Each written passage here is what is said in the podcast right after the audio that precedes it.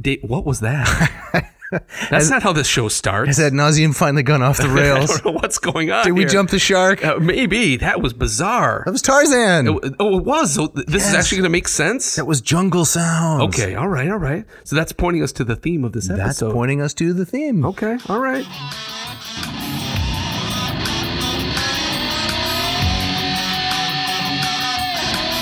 Welcome to the Ad Nauseum Podcast, where classical gourmands everywhere can finally get their fill. Join us for a delectable discussion of Greco Roman civilization stretching from the Minoans and Mycenaeans through the Renaissance and right down to the present. And now, ladies and gentlemen, here are your hosts, Dr. David Noe and Dr. Jeff Winkle.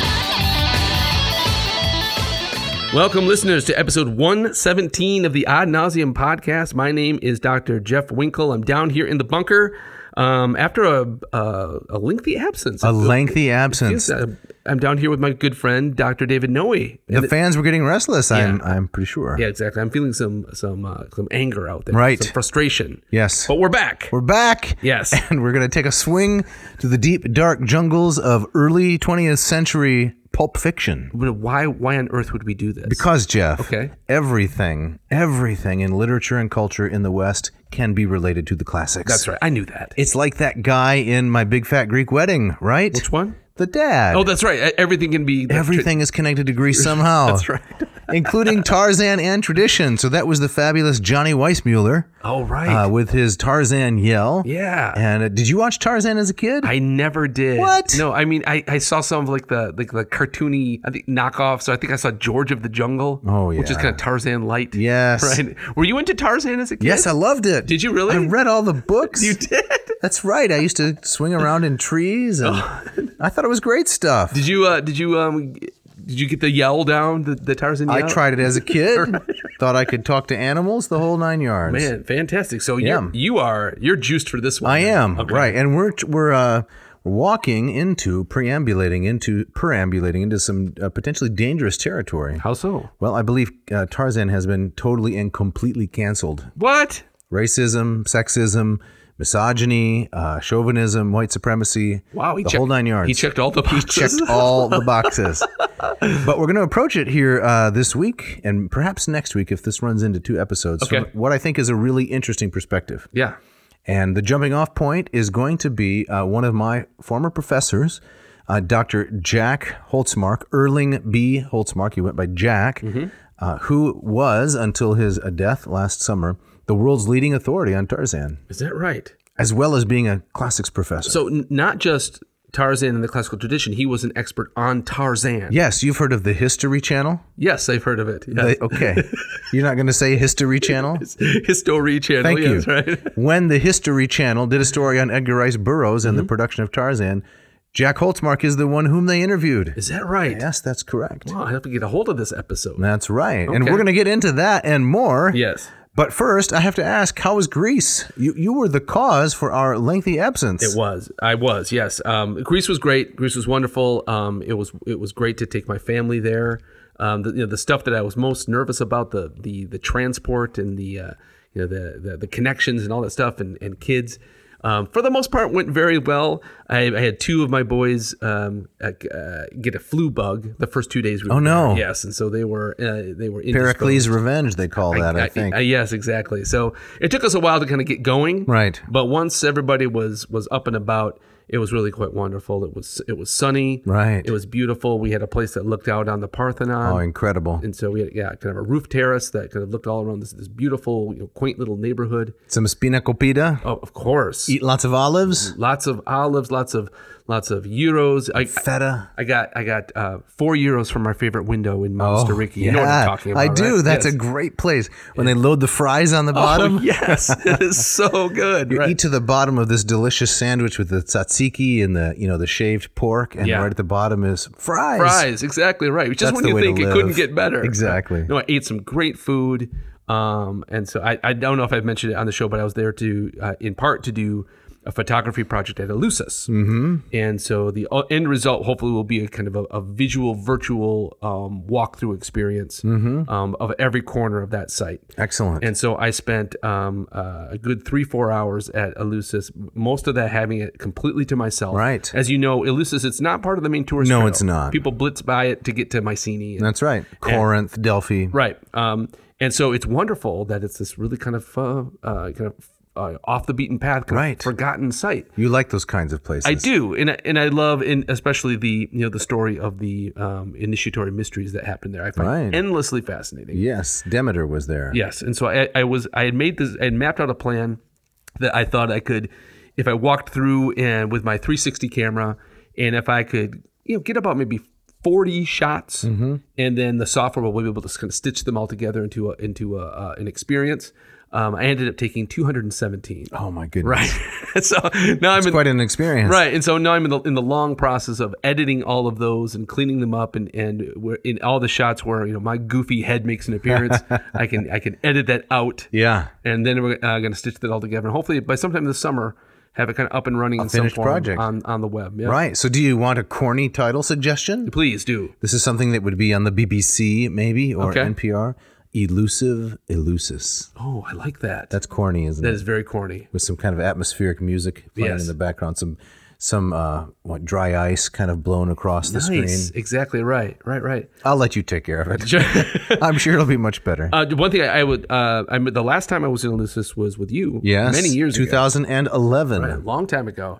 And if you remember, 'cause they have that museum at the top of the hill. Yes, I do remember. And it was it's kind of rinky dink. Yep. Mm-hmm. It's kind of you know a, a few rooms and, and stuff just kind of you know nailed to the wall. Right. They've redone the whole thing. oh, great. And what's really nice is they Snack bar? no snack bar. They're I'm not out. there yet. I'm out. Right. But what they have is is now they have the the artifacts arranged as they relate to the different days of the of the mysteries. Oh. So as you walk through the museum, uh, the um, the lights actually dim. And Nice. it gets, and it gets darker until you get to the last room where it's in complete darkness. And you get kind of this this almost candlelight effect. Clever. It's really really well done. Yes, thematic. That's nice. And so they've kind of redone that whole museum into a, an actual kind of walkthrough experience. And Wow. so I, I, I was very pleased and, Yeah. and, and surprised to find that. That's excellent to hear. Speaking of walkthrough experience, yes, we have a shout out we this do. week. That's right. And uh, this individual, um, you know, we might have to dedicate an entire episode just to this gentleman's shout out because we're going to give the folks um, a highly edited version.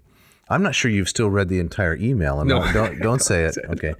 You want to start us out here? Sure. So, uh, Mr. Gabriel Cool writes, Right. uh, My name is Gabriel Cool. I am a fairly new listener to the podcast, but in the course of a single week, um, he discovered us just uh, very recently. Uh, he's gobbled up so many of our episodes. He says he first stumbled across you, Dr. Noe, uh, through your Latin per diem channel on YouTube, which he's been using for sight reading, grammar practice, and as a way to discover new authors and texts. So, there, I mean, that's got to make you feel good. Yeah, I'm happy about That's that fantastic. for sure. Right. Yeah. He says, what initially struck me when I watched my first episode of Ad Nauseum, uh, Mortal Republic, that was uh, Mr. Mr. Ed Watts. Watts' book, yep, was the stark contrast between Dr. Noe's all business vibe and Latin per diem versus the much more avuncular, aw shucks dad persona for the podcast. Now hold on here. First of all, I don't have any vibes. I don't even know what a vibe is. Right. Um, I, and I mean, I'm reading this. I- Okay. I, d- I don't This know. resonates with you, doesn't no, it? well, I, d- I definitely wouldn't say that you have an aw shucks personality on No. the podcast, but I, I like that people are getting that vibe. Okay. Uh, he, he continues. Of course, what also struck me and what keeps me coming back is the wonderfully engaging material and the dialogue of the podcast. Um, he's his personal favorites uh, include the this, the episodes on Latin's children literature, Which was uh, entitled Licensed to Ille. nice by you, That's remember? Right. Oh, yeah, exactly. Yeah. Yeah. yeah, The stocking stuffer episode. Rock These Socks. That's right. Um, the textbook episodes with our friend uh, Patrick Owen, Right. and he also liked the- Owens, Patrick Owens. Owen, sorry, yes, in the episode on uh, Erasmus, uh, Doctor Amphibolus. I presume, Yes, that's right? correct. Yes. That was one of my favorites too because it's such interesting material. Yeah. I'll, I'll pick this up here so you can take a breather. Okay. I presently work in the national security sphere outside the nation's capital. He works in a sphere. That sounds uncomfortable. That's exactly. Where do you sit down? He's on a motorcycle, you know, and just goes round and round. I'm, con- I'm I'm I'm visualizing like a hamster, like in, a- in a bit of ball, right? Right. And I'm pursuing graduate studies in that field. He says, but I studied Latin and Greek as a classics major at Randolph College. Oh yeah. Yep. Some fascinating pieces of classical trivia about my alma. Okay, Gabe, we didn't ask for this. All right, about my alma mater. It possesses mirabile dictu, a complete Greek theater of stone called the Dell. That's He doesn't say why. uh, it sounds interesting. I think it was better. It was either that or the Hewlett Packard. Carved into a hill from 1909 to 1954, back when Randolph College was Randolph Macon Women's College, the Dell hosted student performances of Aeschylus, Sophocles, Euripides, and Aristophanes in the original Greek, Oh, how far we've fallen. not the knockoff Greek. Right. yeah. I'm going on with this because here's someone who needs a shout out Okay. of her own, I would think. What is more, Dr. Mabel K. Whitside or Whiteside or Miss Mabel led every single one of these productions successfully produced the entire Oresteia for her retiring year. Wow. That's That is amazing. incredible. amazing. My advisor, says Mr. Cool, Dr. Amy R. Cohen revived this, tra- this tradition in 2000 with a few key changes. Greek was dropped for English. The play become a, became a biennial tradition. All of the performers use Greek theater masks, which we all make by hand, though we do make 3D prints of people's faces, courtesy of the printer Medusa. I don't know what that is, but That's the name of the printer. we're deep in the weeds Right, here. exactly. Right, right. All right. Wow, my goodness. He uh, uh, he concludes. My last note here will be that during quarantine, I attempted. He stresses attempted to translate Ulysses S. Grant's account of Sherman's march to the sea, as recorded in Grant's memoirs, into classical Latin. That's a valiant attempt. Wow! So one day when my Latin composition skills are more of a match, I will finish that attempt. All right. All right. Thank you for listening, Gabe, very Yeah. much. We really appreciate uh, you letting us poke some fun at you here and for sending in all this really fascinating material. Good stuff. Thank you very much. All right, so let, let's dive in. All right. Where do we start? We're going to start here. Tarzan and tradition. This so um, this gentleman, uh, Jack uh, Holtzmark. That's right. This is someone you knew. That's right. Right. So this is a part about Tarzan and tradition, and it's partly an homage uh, to my grad school professor, a brilliant man from whom I learned so much, so much. So what I have here in my hands is the eulogy or the obituary for Dr. Holtzmark, and I'd like to read a little bit of that because it explains why we are talking about Tarzan and tradition. And this obit was written by another friend of yours. That's right. My dissertation advisor, uh, Dr. John Finnemore. Right. Mm-hmm. Right. Right. So he says, It is with great sadness that the Department of Classics marks the passing of Erling B. Jack Holtzmark, who died July 17, 2022. Jack received a BA in Greek from the University of California, Berkeley in 1959 and a PhD in classics from there in 1963. He came to teach classics at Iowa in the fall of 1963, and he was department chair from 82 through 93. So I just want to uh, Yeah. point out the fact that he um, got his BA in, in '59, and he completed a PhD four years later. Yeah. That's unbelievable. That's rapid pace. that is. This guy was a genius. Yeah. I mean, he was absolutely brilliant. Before continuing with this uh, fascinating obituary slash eulogy, I want to share just one anecdote from his teaching, which, for those of you who are listening and are teachers, I think this will prove to be gold. Maybe you already do this. Maybe you're, you're wiser than I was and, and am. I found this to be so helpful. If we were reading a passage of Cicero, Jack and I in this class, I had him for a Latin composition course. If I made s- a mistake with some form, let's say, for example, the, the verb was amawit, right? From amara, so it's a third singular perfect, amawit. Yeah. It'd be something like he loved. If I translated amawit as he will love, most teachers, in my experience, would stop, would tell the student, you did that wrong, and would say, it's a perfect tense. You translated it as a future, and that's incorrect. Okay. There's something valuable about that because mistakes should be corrected. Jack's approach was entirely different and so much better. He would say, okay, good effort, good effort. So there's always a little bit of praise. And then he would go up to the dry erase board or the chalkboard and he would write the two forms on the board. He would write amawit, which is the perfect tense, and then he would write amabit, which is the future. Yes. And he would say, David, wh- what do you think about these two forms? What is the difference between these two forms? And so instead of just telling me um, why I was how I was wrong, Mm-hmm. he recreated right for everyone to see the process that took place in my mind. Right, he made Right. he made an image of what I had done and showed and, and allowed me to see how I was mistaken. right. And why that's so brilliant is because really um, all learning is self teaching. Yeah. Right. And when I see it like that, I'm less likely to make the same mistake a second time. Right. Because the process has been clarified. Yeah. And I find that many teachers, I don't know if it's they just like being right or it takes too much effort or they've, they've never thought of it. Right, right, They right. just correct the student and- Right. and, not give the student the chance to actually reason through the process. Yeah. So I've used that a thousand, ten thousand times since he showed me things like that. That's fantastic. it's it's just wonderful. Yeah. So he was a, a, a natural teacher. Oh, phenomenal. Yeah. Everything was interesting. He loved every subject that he taught. Hmm. There was no boredom ever. Um, he was always fascinated with the material. That's fantastic. You want to continue on there that Jack published? Please. Uh, so Jack published numerous articles over the years on various topics, including on Homer, Aeschylus, Theocritus, Lucretius, and Quintilian.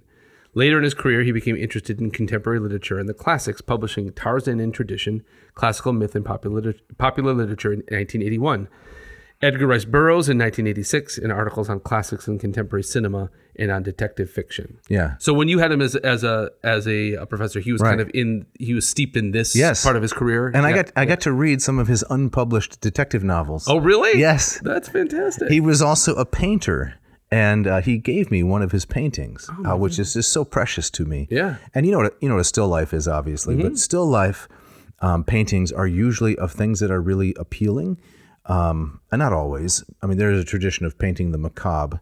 yes. um, in still life, but it's usually like a saison painting, which is a bowl of fruit, Mm-hmm. you know, with peaches, and it, the colors are all light and airy and lovely and so forth. Yeah. So his still life is two onions, two robust purple onions. Wow. And it's just quintessential Jack. Hope right? you still have it. I do, of course. Yes, it's a because he takes something that's a traditional form, right, the still life, yes. and then gives it a clever and unexpected twist. right. That's that's genius. That's that's great. So it goes on. As chair in classics, Jack worked diligently to increase the number of English language courses at the University of Iowa. Uh, began, you know, publishing um, the journal Selecta Classica under his leadership, so on and so forth. Uh, Jack always lived life to the full. As a teenager in La Jolla, California, he was an avid surfer. When he was teaching at the University of Iowa, he took flying lessons and wrote about his experiences piloting in the book Private License, Private Thing in 1974. Wow. He took me golfing once. Really? Yes, it didn't turn out well. Just you two? yes, he's a much better golfer than I am. And he had me over to his house one summer to read uh, Euripides' Hecuba together. My goodness. He's just very generous as a teacher and brilliant, yeah. just so sharp.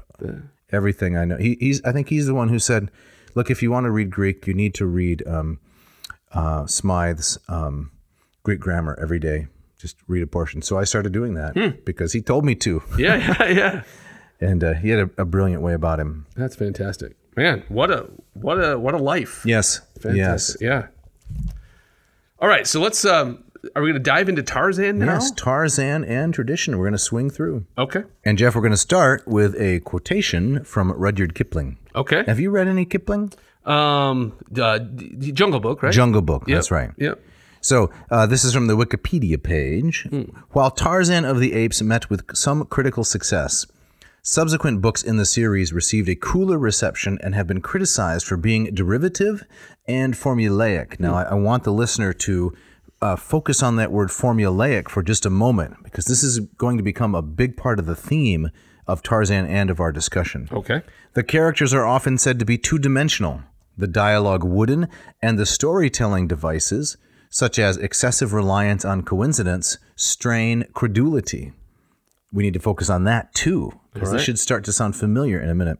According to Rudyard Kipling, who himself wrote stories of a feral child, the Jungle Book's Mowgli, Burroughs wrote Tarzan of the Apes just so he could, quote, find out how bad a book he could write and get away with it.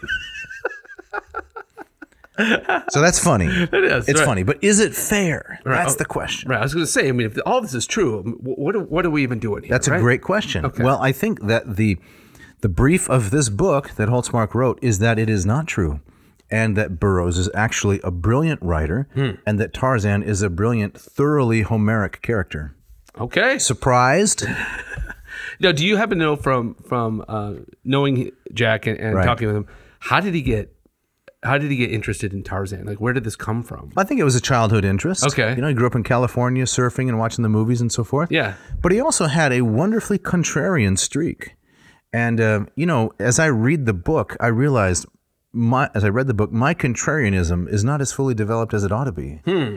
You know, there are areas where I'm so contrarian, as you know, but other areas where I have just accepted conventional wisdom Mm-hmm. pretty much unthinkingly. Right. Jack's not that kind of guy, right? So I think contrarian in the fact that and his take is completely different than Mr. Wikipedia's take. That's right. And Rudyard Kipling. But also contrarian in that this is something you would not expect a classicist to do. Exactly. Right. And It's not highbrow. it's right? not highbrow. Right. And so these are some of the questions I want to get into at the beginning, and I want to pose a couple of them to you uh, Okay. before we look at the book. Is what kinds of expectations should an individual have uh, for pulp fiction like this? um, I That is fiction that doesn't have pretensions to greatness. Now, it may in fact be great, right.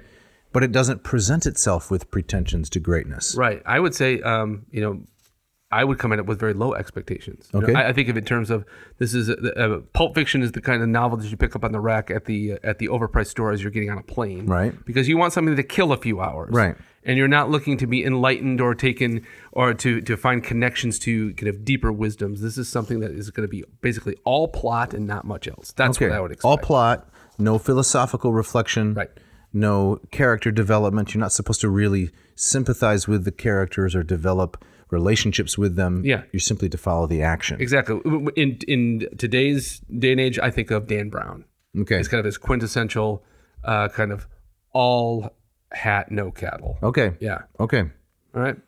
Well, Jack wasn't like that. No. Right? So when he comes to Tarzan, he's looking for uh, the things that make this literature um, so appealing. Mm-hmm. And I think maybe it's f- from him I learned the uh, uh, part, partly the notion that if something is really, really successful and if it's really popular, there must be something good about it. Yeah. You know who the most um, successful best-selling author of all time, I think, is Stephen King, Yes. right? Yeah. Mm-hmm. And I know you're a big King fan, right? I wouldn't say so. No? Okay. No, no, uh, there's some of his stuff I really do like, but But it's easy to dismiss a popular author as appealing to the least common denominator. Right. But th- I think there's more than a little bit of elitism um, without a doubt. mingled into that. Exactly. I would say that's true of, um, I'm guilty of that in music. Uh, too, Oh, right? yeah. Right? Yeah. The more people like something, You're sure guilty the of more, that. The more I'm inclined to, Right. to, to hate it. You don't Yeah. even like Starship. No, I'm like, no, no, please, let's not talk about Starship. All right. All right. well, Jack took a completely different approach. Okay. So here's the dedication right. of the book. Uh, the book was published in 1981 to many students, past, present, and future, to their parents, to the people of Iowa. Oh, all right. He was an employee, you realize, Yes. of the state of Iowa. All right, right, right. And so he dedicated to the people of Iowa. That's correct. Fantastic. And there's more of that coming in just a minute. Okay. So let me just read from the preface. He says, I come to this study of Tarzan as a professional classicist, and I bring to it methods similar to those I apply to classical literature. This procedure lends itself to the study of Burroughs' novels precisely because they are conceived, and to a large extent executed, in a manner that speaks of a classical background and classical influences. Steering a course somewhere between popularization and scholarship, I shall address myself not only to the classicist, but also to professional and non professional students of literature. In no sense am I engaging in a form of intellectual slumming. Okay. What do you think? I like it. No, I noticed that in the passage of the of the book I read, I thought um, kind of his balance between the scholarly and also Right. writing something that was you know for a lay audience was was was very deft. No condescension. No, not at all. Right, and I think that's a really tough needle to thread. It is a rare skill. Yep. There's more here at the end of the preface. Okay. He says, finally, the people to whom this book is dedicated have earned some recognition. Students often have to work to pay my salary. Their parents almost always do. And the people who pay the Iowa tax man have no choice. These individuals should be thanked for supporting the fine university system of which I am privileged to be a part. They have made this work possible. I salute the Dedicons, nice Latin word there, right? Yeah. of this book. They put my family's bread on the table and they butter it. I am thankful for this. That's great. That's that's got to be a wholly unique dedication. I don't think I've ever read anything like that. no, have, have you ever come across a dedication to the to the taxpayers? No. the, the state. Who support the university system? right. Uh, that was quintessential Jack. So so unusual, so um, genuine and sincere in- Yeah. in, what he did. So you read that and, and it, that's just that's the guy. I knew. The image of the guy appears right before me, that's fantastic. just like that. wow. So we're getting into Tarzan now. all right. And now we see that, you know, a, a Mm-hmm. classicist is going to look at this pulp fictiony question, uh, this pulp fictiony story, And we're going to set it up with a little more criticism in the Rudyard Kipling vein. Okay. And I'd like to get your response to this. Please. So this is from the introduction to the book. This is uh, page four. He says the critics who have acknowledged Edgar Rice Burroughs, he's the author of Tarzan, of course, have not at all been kind to him. In a review of one Tarzan movie, a writer makes the following typical comment about the novel: "Quote: I have never, I say it without pride, read Tarzan of the Apes, but I can well believe that it is a nauseating work." Another critic gives this thumbnail analysis quote, The appeal of the Tarzan stories was and is certainly not a literary one. For Burroughs just about totally ignored all the basic rules of style, grammar, and syntax. To say that his writing was technically inept would be an understatement. Wow. The reasons for the hostility to Burroughs' works are many and seem to display recognizable patterns. One of these patterns falls into the category of language and style. Most critical opinion is negative about his English, although some have compared it to that of Henry James and Joseph Conrad. More typical, however, is the condescending observation by a reviewer who speaks of Burroughs' prose as, quote, that loose fustian of the cheap newspapers, which is a literary standard for millions. So I think when uh, Jack read these kinds of things, the same guy that dedicates his book to the taxpayer of Iowa Mm-hmm. is not going to like that kind of, you know, condescension. The, the the stupid masses look what they like. It, there must be something bad about it, Right. Or Right. Right. stupid about it. Right. Or if I mean, if he's the contrarian that you that you said it was, he's going to read that and, s- and almost say, "Well, I'm that, this is just firing me up to take uh, in some ways the opposite." Exactly. yeah. yeah. yeah, Or the next page, perhaps Kingsley Amos. I don't know who that is, but is directing his barbs at this matter of style when somewhat despairingly he speaks of Burroughs' dreadfully fluent pen. Another critic manages to excoriate not only the author, but also the reader. Quote, the modern half educated reader is incapable of understanding a paragraph containing more than a single sentence. The modern writer is apt to get into serious difficulties as soon as he ventures upon a, sus- a subsidiary clause. Thus, we have two excellent reasons for keeping our paragraphs as short as possible. Mr. Burroughs does this throughout. Hmm. So, what do you think? Wow, man, he's uh, I mean he's uh, he's set himself up for a monumental task. Right. Right. He's got a lot of of uh, um, You're saying Jack has. Jack has a, a lot of kind of, of, of correction and, and mind changing uh, uh, ahead of him. But that, I think it's a very bold and it's a very uh, uh, humorous way to start. Absolutely. So I want to get your reaction to this part here. Okay. The carping about the improbability of Burroughs' fiction in both the Tarzan stories and the Martian and Venerian, uh, set on Venus, accounts is extremely tiresome. Such literal minded critics are forever tied to the concrete world and will never understand that landscape may also be a matter of interior geography. If the criterion for acceptable literature is verisimilitude to the real world, not only must Homer be discarded, but also much else of the world's greatest literature, including the Bible. Reality, as Plato long ago intimated, is not necessarily that which we see or apprehend with our senses. If one reads literature, one tacitly renounces certain claims and expectations. There are times when the suspension of disbelief must be willingly and ungrudgingly granted, for otherwise the fiction simply will not work. Homer's Odyssey, for example, regales us with an incredible and fantastic series of events that could never be construed as real. Yet the poem deals rigorously with reality. It comes down finally to a question of what one will accept in a literary creation. Okay. All right. Right. Yeah. I mean, I'm totally on board with him there. Right. That's. I mean, I find that very per- persuasive. That's astute, isn't it? It's astute. I mean, it doesn't address. I mean, some of the the criticisms were, were kind of you know clunky grammar. and- You're right. And, and- but in terms of if we're gonna if we're gonna rest our criticism on the believability of the story, well, he's saying that's a red herring. Absolutely. Yeah. And that goes a little bit to, I think, what um, we read from the criticism on the Wikipedia page, right? Yeah. How the critics find it formulaic Yes. and how the critics find um, the coincidences so impossible to believe. They strain credulity. Exactly. Yes. Yes, I've strained some noodles, but credulity is Uh. something I've never strained. You know, I think with Kipling was just upset that people like Tarzan better than his Mo- than his Mowgli. I think that's right. That's a good story too. It is. Hmm. But Tarzan is just it's much more approachable. yeah. So the book is divided up into, if I'm not mistaken, five chapters. Okay. And it doesn't look like we're going to be able to get to all of them tonight because we've been spending some time setting it up. Uh, the first chapter, though, is filled with fine material for students of Greek and Latin literature in particular. Okay. And the first chapter is on the subject of language. Now, the second chapter is technique. So that makes good sense, right? After you take the language, how are you going to uh, combine different elements of the language in order to form a uh, plausible technique? And this is what Burroughs does. The third chapter is, in some ways, the most interesting, and that is uh, entitled Animals. So these are the main, ca- other than Tarzan, all of the apes uh, and all the other um, elephants and lions and leopards and jaguars and things, they are the main characters in the story. Okay. Maybe that's why it's so appealing to kids. I think so. That's why I liked it. You didn't seem to like it. I, but- it was just it never like it, I was relying on what my parents would bring home from, from Okay. me, right? And so I, I Tarzan would never kind of made it into the house. It Hmm. was one of those, those stories that like, I always knew about. You know, you know the yell, Yeah. right? But uh, I was reading in, in the part of, that, uh, of the book that I was um, that I read earlier this week. Um, Burroughs himself was uh, complaining about some of the the the movie uh, productions. Oh, right? yes.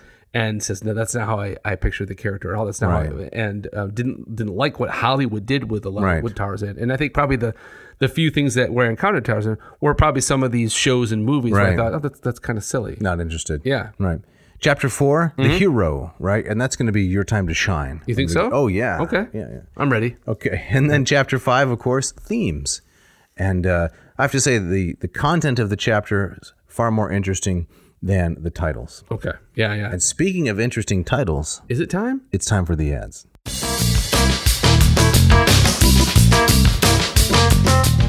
This episode of Ad Nauseum is brought to you by Racial Coffee. Jeff, you were on vacation recently. I was. and I have to assume you did not take the Racial Eight with you. no but oh how i wish i had Yes, yeah so we had uh, the the apartment we rented Oh, had there was coffee maker. if you want to call it that right so i mean it did the job for what we Okay. to get us through the morning but man Caffeinating device, basically. Man, did I miss my ratio bet. eight. Yeah. when you came home and you saw the ratio eight sitting there on the um, on the countertop, you know, waiting for you, was there like an emotional moment? It was, you know, I had the I had the the um uh, the pieces in the, the dishwasher. The dishwasher had been run, so it was ready and clean. clean 'cause I knew I did not want to wait at all, Oh. Right. Just to get those things out and and plug it in and get the thing moving. yes. Yeah.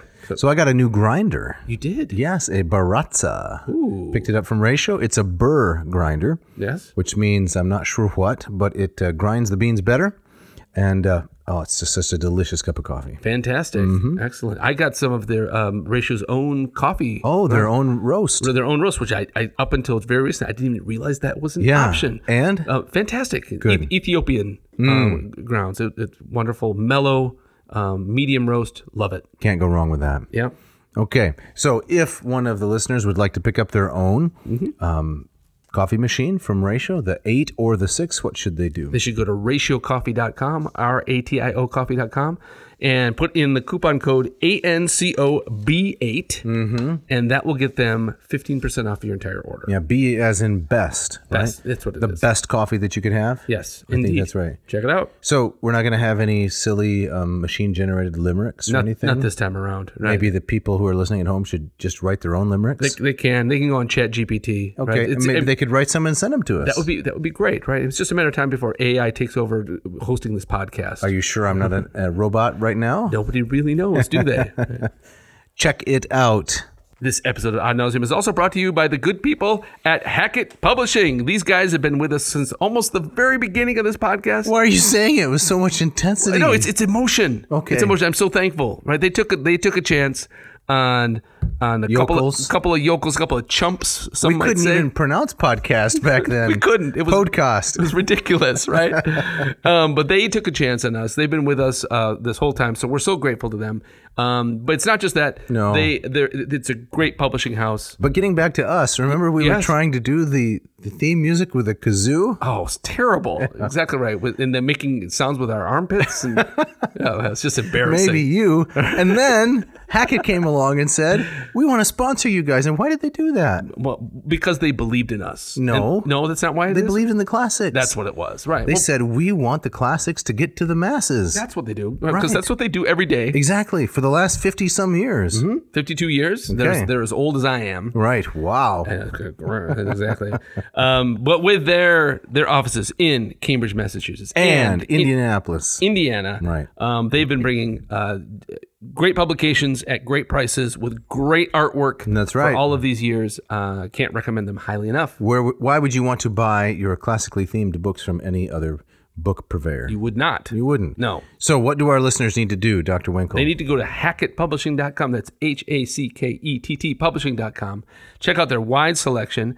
And as we've talked about many times on the show, it's not just the classics, they have stuff from all corners of anything that you might be interested in Asian studies, South American studies, Islamic studies. psychology, modern philosophy, aesthetics, you name it. and they all, will often have um, translations, multiple translations of the same work by different authors. Incredible. Um, it's really quite good. But go to hackettpublishing.com.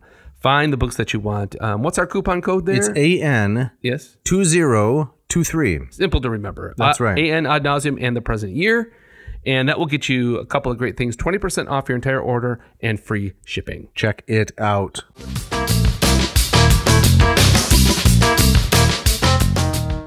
All right, Dave, I think the, the best place to start here would maybe be at the beginning. Yes. All right. And the first chapter is on language. That's correct. I'm wondering, if, could you give us kind of a basic overview of, of eh, what's his main thesis here? Right.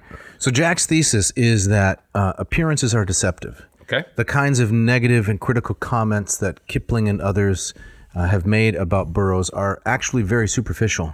And it's because they don't understand what he's trying to do in the story of Tarzan. Okay. What he's trying to do is to create a world that's a very simple world in its presentation, but it has beneath that simple surface a layered depth. Okay. And I want to read a quote here from page nine. Uh, in the last few pages in this chapter on language, uh, Holtzmark has been developing Burroughs' use of the jungle and the highly repetitive descriptions of the jungle's appearance as a means of showing Burroughs' style. Okay. All right. He says, in his use of the jungle as psychological landscape, Burroughs displays the same masterful qualities that Homer, Virgil, and Ovid, especially in the Metamorphoses, do in their deployment of descriptive passages of nature and the physical surroundings, they comment on or interpret human actions. Indeed, in much of classical literature, one finds this technique exploited to the full, and the above three authors do not exhaust the possibilities. Such descriptive elaborations of locale do not always adumbrate the shadier aspects of human existence and activity, but may equally well elucidate the sunlit world of the untrammeled primitive. Interesting. So he's, I mean, he comes right out of the gate swinging. Now He's he's are- he's comparing Burroughs with Ovid and In the- Virgil and Homer. and the particular use of style here Yes. in the description of the jungle. So maybe we should read a little bit of Burroughs himself. Let's do it. In case not everyone is reading Tarzan these days. Right. Uh, consider the following passage, says Holtzmark. A small natural amphitheater, uh, which the jungle had left free from its entangling vines and creepers, in a hollow among some low hills. The open space was almost circular in shape. Upon every hand rose the mighty giants of the untouched forest, with the matted undergrowth banked so closely between the huge trunks that the only opening into the little level arena was through the upper branches of the trees. End quote. So he says Burroughs is not, of course, merely describing a physical universe. He is also arranging the appropriate backdrop against which human action and motive may be measured, hence the psychological ambiance of the landscape. Okay. All right. So, I mean, right there from that passage, you know, I'm thinking about some of those criticisms about grammar and style. I Mm-hmm. mean, I, I mean, I wouldn't. That's it's not Shakespeare, but I mean, that's No. that's that's a wonderful description of It's a, workable. of a of a of a kind of a very uh, specific, unique uh, Right. Mm-hmm. locale. Yeah. Yeah, the, the language doesn't sparkle, I would say. Right. But those critics are missing the point of what he's trying to do. Right. That's what Burroughs. That, that's, sorry, that's what uh, Jack is, is Exactly. is, is getting at. Okay. That's right. All right. All right. So, uh, Dave, how are some of the particulars of this developed throughout this chapter here? Right, right. So he talks about um, a little bit later on, page 12, three characteristic features of ancient Greek and Latin style. He says they are polarity, chiasmus, and parallelism, and these are all prominent in Burroughs' prose. So let's deal with these one at a time. Okay. Polarity, right? Polarity means recognizing opposites. It's very simple. Right? Mm-hmm. Like tall, short, large, small, hot, cold, so on and so forth. And Holzmark says the term polarity has begun to take on pejorative connotations as a result of overuse in political contexts. But as a literary term, it refers primarily to the habit of organizing a view of reality into sets of opposites. The perception of reality in the necessarily more comprehensive manner of a double point of view is a hallmark of Greek style.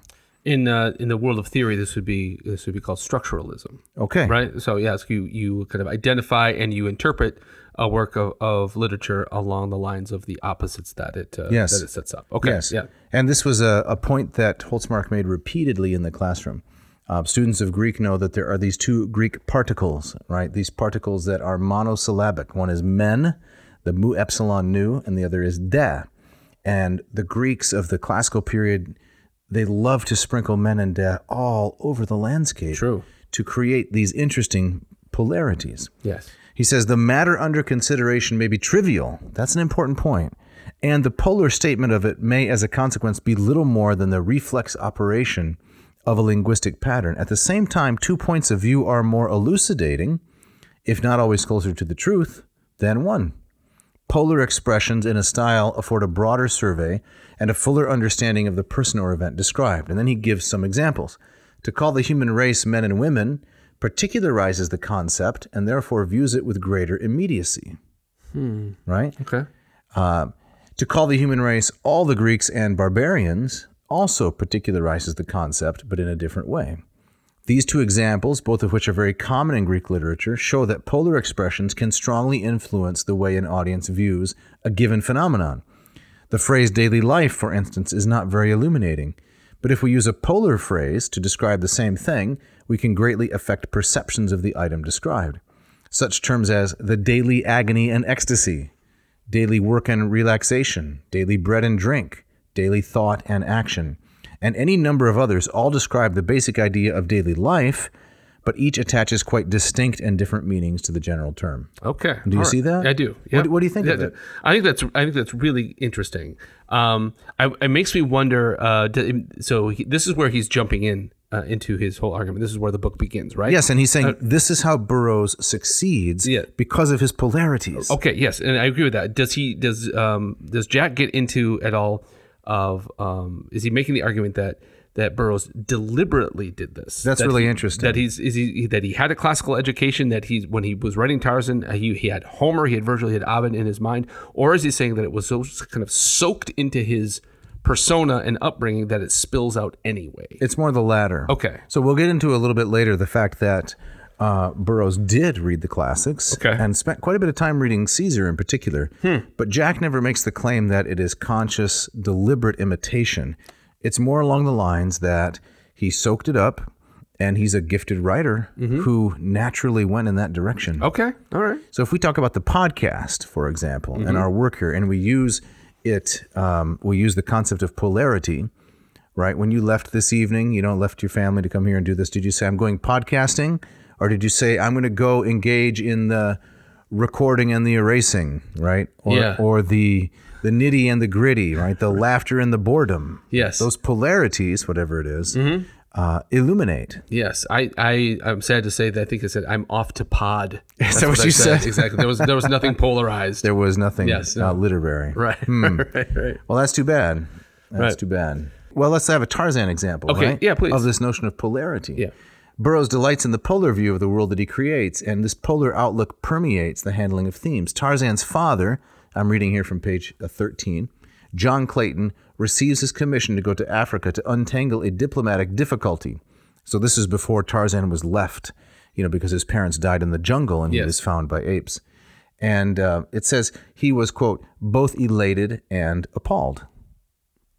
The polar expression, which particularizes the mixed emotions of the man, helps to characterize Clayton, for it serves as the basis of the immediately following elaboration of the commission as a promotion for his career and a setback for his wife's well being.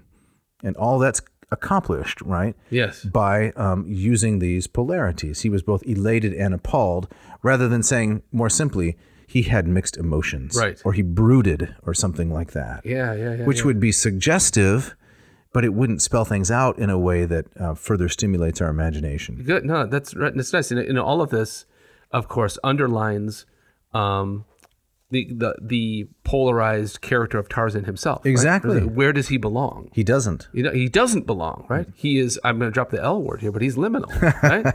Yeah. He is. Is that where does he? I mean, um, from what I know of the tar- Tarzan stories, is that yeah, he, he has his most famous adventures in the jungles, Right. But he also we see him in America. We He's see in him, Wisconsin. he- we see him in Wisconsin. We see him in London. That's right. And so he has these these these places where he's kind of brought back to civilization, and it, that question of you know where does the hero belong? Yep. Um, and one of the things that makes I think Tarzan interesting is that he's he yeah like you said ultimately he doesn't really belong anywhere Right. and that's what makes him so interesting and so he's already the, the character is polarized Exactly. and so the language itself kind of Has to reflect that. Mm-hmm. has to reflect that yep Let me read just a few more quotes here, which will uh, further illuminate your uh, excellent point. This polarity appears frequently in some form, including man and ape, civilized man and jungle folk, Korok the human and Akut the ape, and woman and female ape. Or to quote from the book itself, Tarzan of the Apes had a man's figure and a man's brain, but he was an ape by training and environment. His brain told him that the chest contained something valuable. This is when one of his adventures he's, you know, he's seeing some box he wants to open. His training had taught him to imitate whatever was new and unusual. So these are the more uh, polarizing aspects of language. And Holtzmark says this use of polarized language would have been very familiar to an ancient Greek. yeah okay all right and it- is he is he saying that that kind of polarized that polarized language that's something that the crit, the modern critics did not like No, they don't like it. They they don't, okay so they're saying don't that- recognize its value. They find it repetitive, sim- repetitive and cl- simplistic, clunky yes okay all right uh, and um, a little bit jarring, right? yeah Um, because it doesn't have the n- notion of sophisticated. It's not like the 19th century novel, right? If you have read um, Dickens or Tolstoy or Dostoevsky or um, Victor Hugo, some of the great, really great 19th century novels, Mm-hmm. all of which I love, right? This is very different. right But that doesn't mean it's inferior. right And right that's what Holtzmark's trying to point out. right right He goes on, you know, he talks about contrasting polarities of dream reality, memory reality, pleasure, sorrow, hunters, tillers, man made town versus God made jungle, uh, native versus white, war versus peace, past versus future, Mm-hmm. so on and so forth. yeah yeah yeah yeah yeah So, we ready for the second one? let's do it All right. So, the first one was polarity A versus not A. yes And the second one is chiasmus chiasmus, which is the order of A, BBA. ABBA, a great uh, Swedish dance pop group. Yeah, I Yes. suppose. Yeah, all right. Am I supposed to like them? I, I have to I have to listen to you carefully in order to know what kind of pop music I can like. ABBA's and one not of those like. those those groups that everybody deep down likes, but many people don't admit. they don't want to admit it. Yes. Okay. Chiasmus, the second basic feature of both Greek and Latin style, is more at home in a highly inflected language like Greek or Latin than in less synthetic ones like English. It is, however, found in English too. At its simplest, a chiasmus is an arrangement of four words in such a way that A is to B as B is to A. okay. The A's and the B's may be adjectives, nouns, verbs, words for sitting, standing, doing, or any other set of terms that share some common principle or characteristic. So, just to digress for a moment, this is something else that Jack taught me, and it has been extremely useful in my teaching. And I don't know if my students like it, but whenever possible, if there is a complicated clause in Greek or Latin, some complicated syntax, he was always in favor of reducing it to its most simple elements. He would say, let's strip away all the modification and let's represent this using symbols. So there'd be A, B, C, D, A prime, B prime. It looked mathematical. Hmm, And so for that reason, some students don't like it. mm-hmm. Right. but Right, um, right. I found it incredibly clarifying in a uh, complicated passage Yeah. Yeah. represent things by symbols, right? You can choose, um, you know, based on the sounds of the words. You can choose based on the part of speech. You can choose based on the number of syllables, the length of the word. There's just so many different options. Right. So now, how does he see? So he's- he's already said that um, uh, a, a a language like English does not lend itself well to uh, a, a pattern like a, like a chiasmus. Right. So it's difficult to do. Uh, Difficult to do. So how does Burroughs pull this off? Well, here's a great example. Okay. He's uh, talking about Sabor, the lioness, in one of the Tarzan novels. You don't Okay. like Sabor? Say more. you can make fun of it. That's all right. Like a thing of bronze, motionless as death, sat Tarzan. Sabor passed beneath. The chiasmus is obvious, Holtzmark says. Sat, Tarzan, Sabor passed. A B B A. It is very compact, for there are no intervening words or phrases to break up the perfect structure. It should also be noted that chiasmus, as in this example, often lends itself to contrasts of the type we examined in connection with polar expressions. Here, for instance, we have the underlying polarities of rest versus motion, sat versus past, and man versus animal, Tarzan versus Sabor. and the chiastic arrangement creates a certain tension in the placement of the opposition. That's that's really quite brilliant. It's brilliant. It is. I mean, not only is it brilliant for Burroughs to write it, Yeah. it's brilliant for Holzmark to recognize that's what I, it. that's what I was thinking. That's even, Yeah. even more ingenious. And so as I made my way through this book, you know, now of course obviously I'm a little biased because I love the man, right? I learned so much from him. He was wonderful. Nevertheless, it's persuasive. The critics of Burroughs have given him a, you know, a raw deal. They they did not pay attention to what he was doing. right? No, uh, not not. I don't. I think beyond that, they had no idea Right. what he was doing. Right? Yep. Here's another example. Uh, as the moon declined slowly toward the lofty foliaged horizon of the amphitheater, the booming of the drum decreased and lessened were the uh, decreased and lessened were the exertions of the dancers until at last the final note was struck and the huge beasts turned to fall upon the feast they had dragged thither for the orgy. So he says, a very simple chiasmus here provides the organizing impetus for a very balanced rhythmic structure. You got two sets of subjects and verbs, booming, decreased, lessened exertions. Hmm. Get it? A lovely A, B, B, A, something you'd find in Virgil, uh, in Demosthenes, in Cicero. It's it's just the same. Right. Now that, that I'm to uh, be a little bit um, softer on the critics. Okay. I think that that like once I get this this this particular lens, and that you know when I have uh, Holtzmark um, kind of spelling it out Right. and saying this is this is the better way to read this passage. Well, then it comes alive. Right. Without that, I can see it. The the the phrasing would hit the ear Yep. in an odd kind of way. But w- if you have that particular outlook, if you have that framework, then it becomes something else. Entirely so. Yep. Yeah. Should we go on to the third? Yes. uh, one? Parallelism. parallelism. So the third major feature, um, page 20 of the book, of Greek and Latin style is what may be thought of as the complement of chiasmus, parallelism.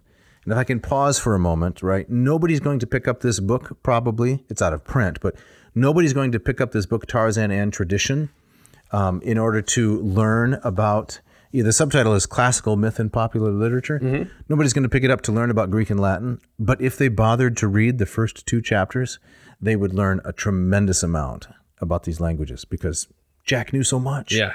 Yeah, that's great. So parallelism is no doubt more comfortable a mode in English than chiasmus, and it appears more commonly than initial impressions may suggest. If chiasmus is ABBA, parallelism by contrast is ABAB.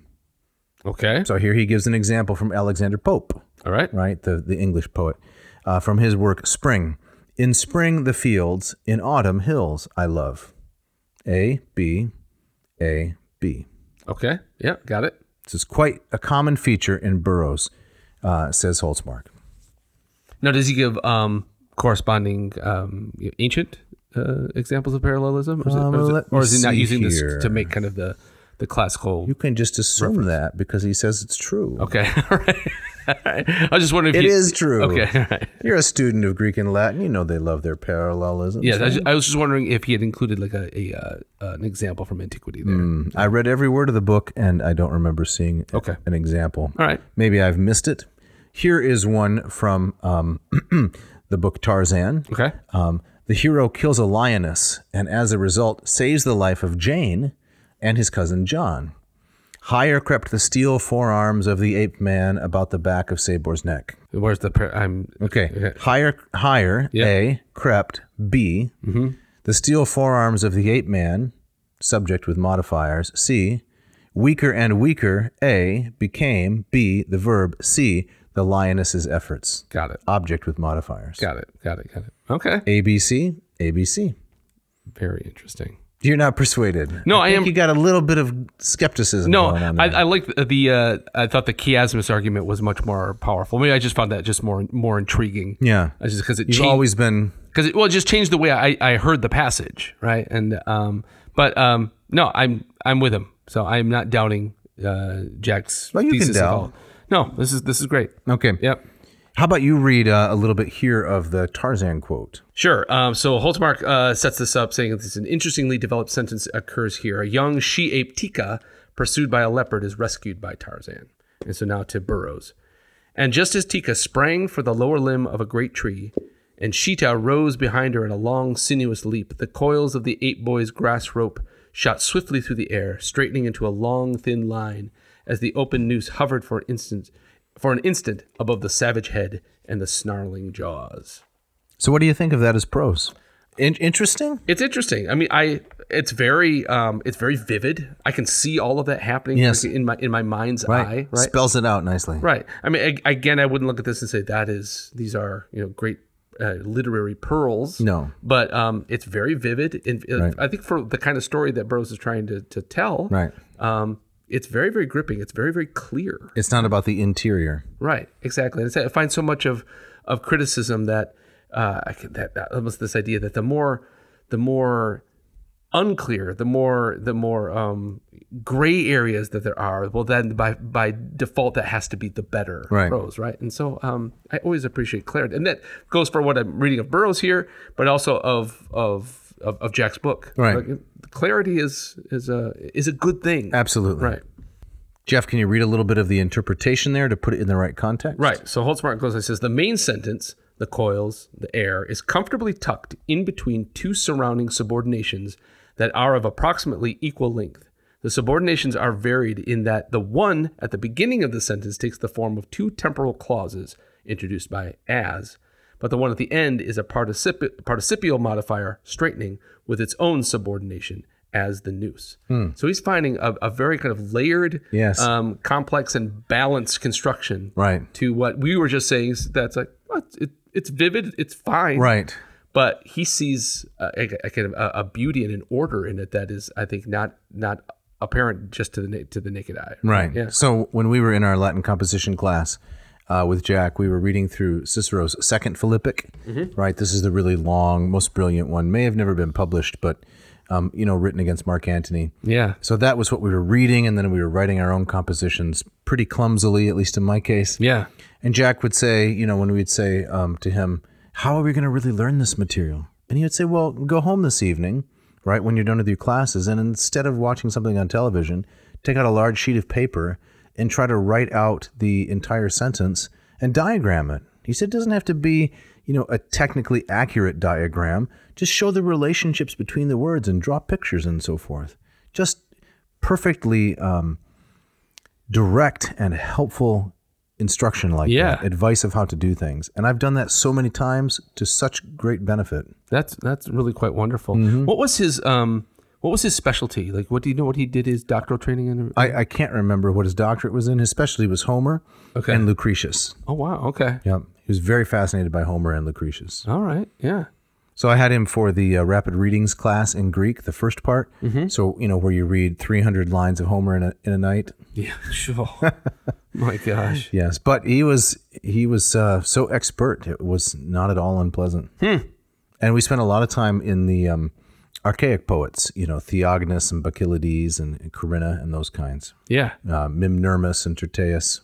Fascinating stuff. Fantastic.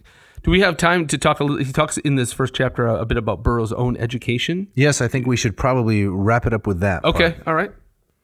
So, page 31, Holtzmark is talking about the biography of Burroughs, uh, written by Erwin Porges. He says, It is from Burroughs' studies and early reading that the seeds must have been sown, not only for the ideas and themes with which he was obsessed, but also for the particulars of the language, style, and narrative technique he came to use. As a youth, Burroughs had difficulties in school, and as a result was shunted about from one institution to another. That's kind of a common theme, isn't it, for artists and authors that they don't have happy childhoods? that's very true. Yeah. Exactly. He does not appear to have been particularly fond of school or the subjects he had to study, but like most students in the high schools of the day, he did study Latin. We also know that during the apparently unhappy period, once again, at Phillips Academy, 1891 to 1892, he studied Greek.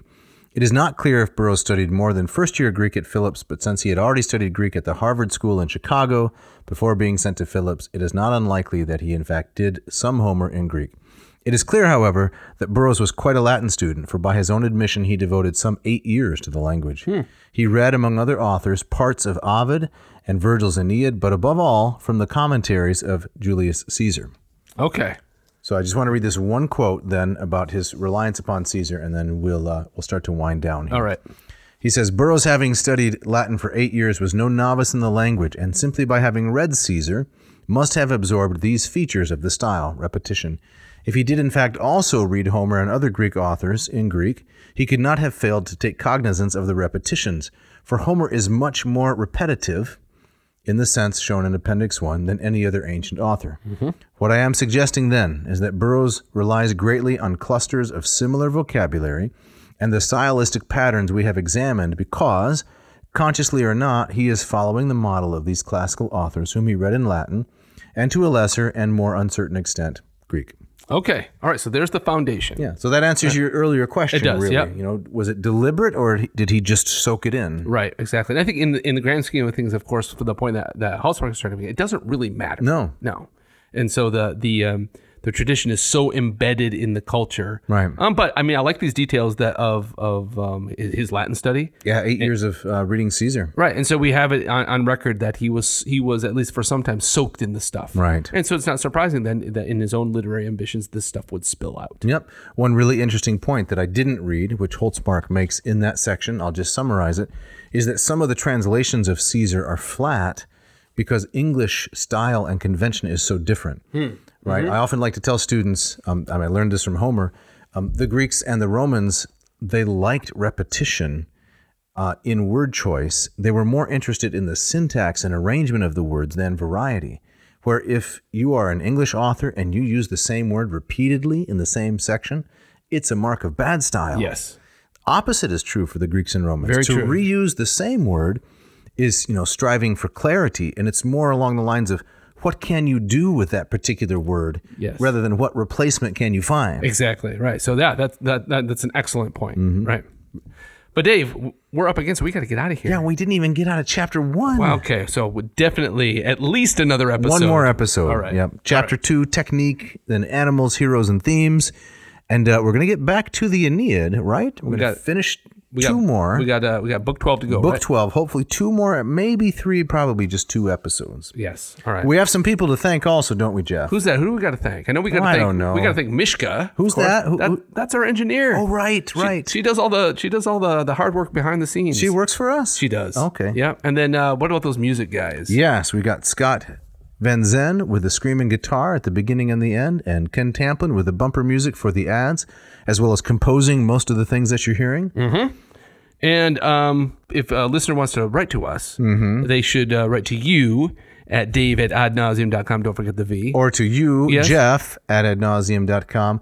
Don't forget the V, not in Jeff, but in ad nauseum with Yes. the V right there. so if you got ideas for episodes, if you want a shout out, especially, um, t- tell us what you're thinking, what you like, what you don't like. Don't hesitate to contact us. Pick up a t shirt, pick Mm-hmm. up a hat. You can go to ad nauseum.com and check out our Lurch with Merch section. You can get a uh, Erasmus themed t shirt of Hercules holding up the world or wrestling with a Nemean lion, much as Tarzan did. Yes, very fashionable. Um, I wouldn't be seen on the street without that's without right. it on my on on my person.